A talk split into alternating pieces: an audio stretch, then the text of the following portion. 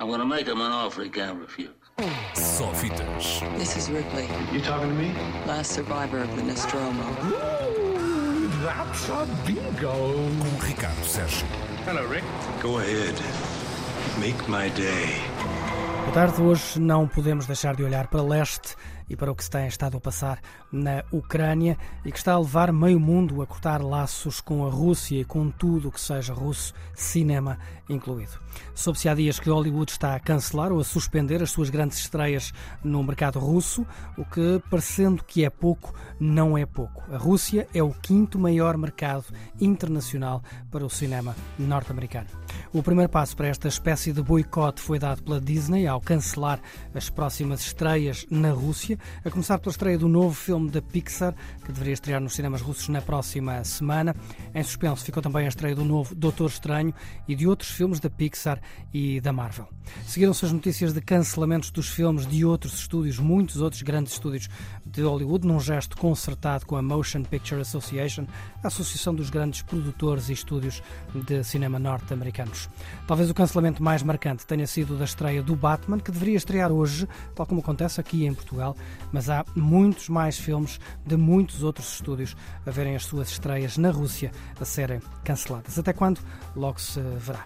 Mas não é só Hollywood que está a boicotar a Rússia, a Netflix também anunciou que não vai incluir no seu catálogo os canais de televisão estatais da Rússia, algo que a lei russa obriga desde o início de março e que pode pôr em causa a licença da Netflix na Rússia. De resto, também o YouTube já bloqueou as emissões dos mesmos canais russos.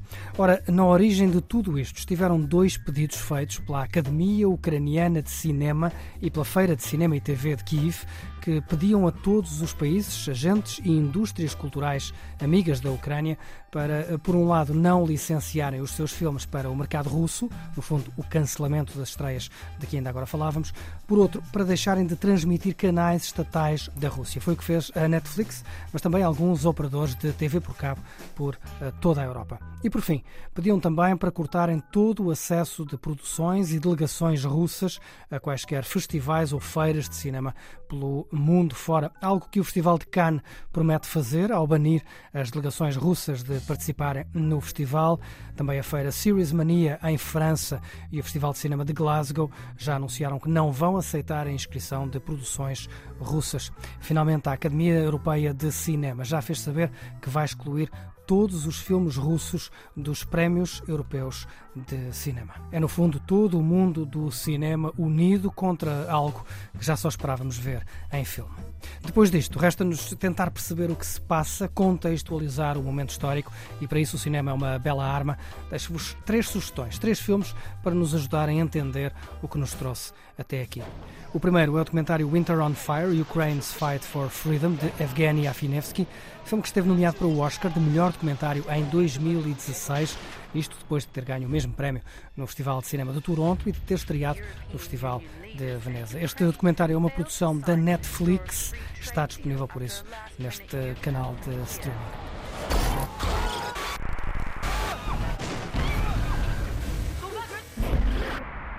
Хотели на корне сразу это все поломать, задавить, сразу, чтобы даже никому повадно не было.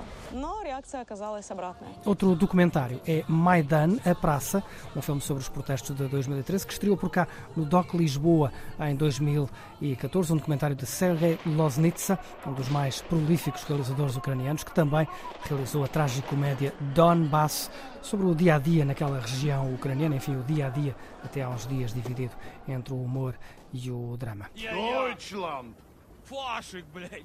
Ебать ту Люсю! Фашиста поймали! Ну, ну, ну, ну, ну, ну, ну. Я журналист, журналист.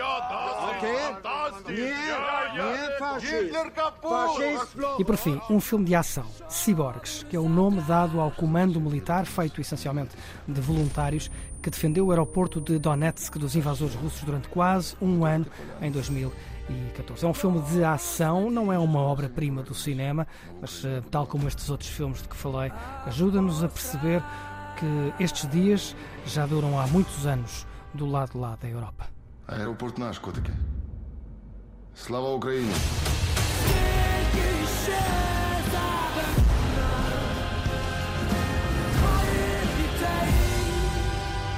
Спасибо нашим президентам, руководителям. Спасибо. Sofitas. This is Ripley, You talking to me? last survivor of the Nostromo. Ooh, that's a bingo. Com Ricardo Sérgio. Hello, Rick. Go ahead. Make my day.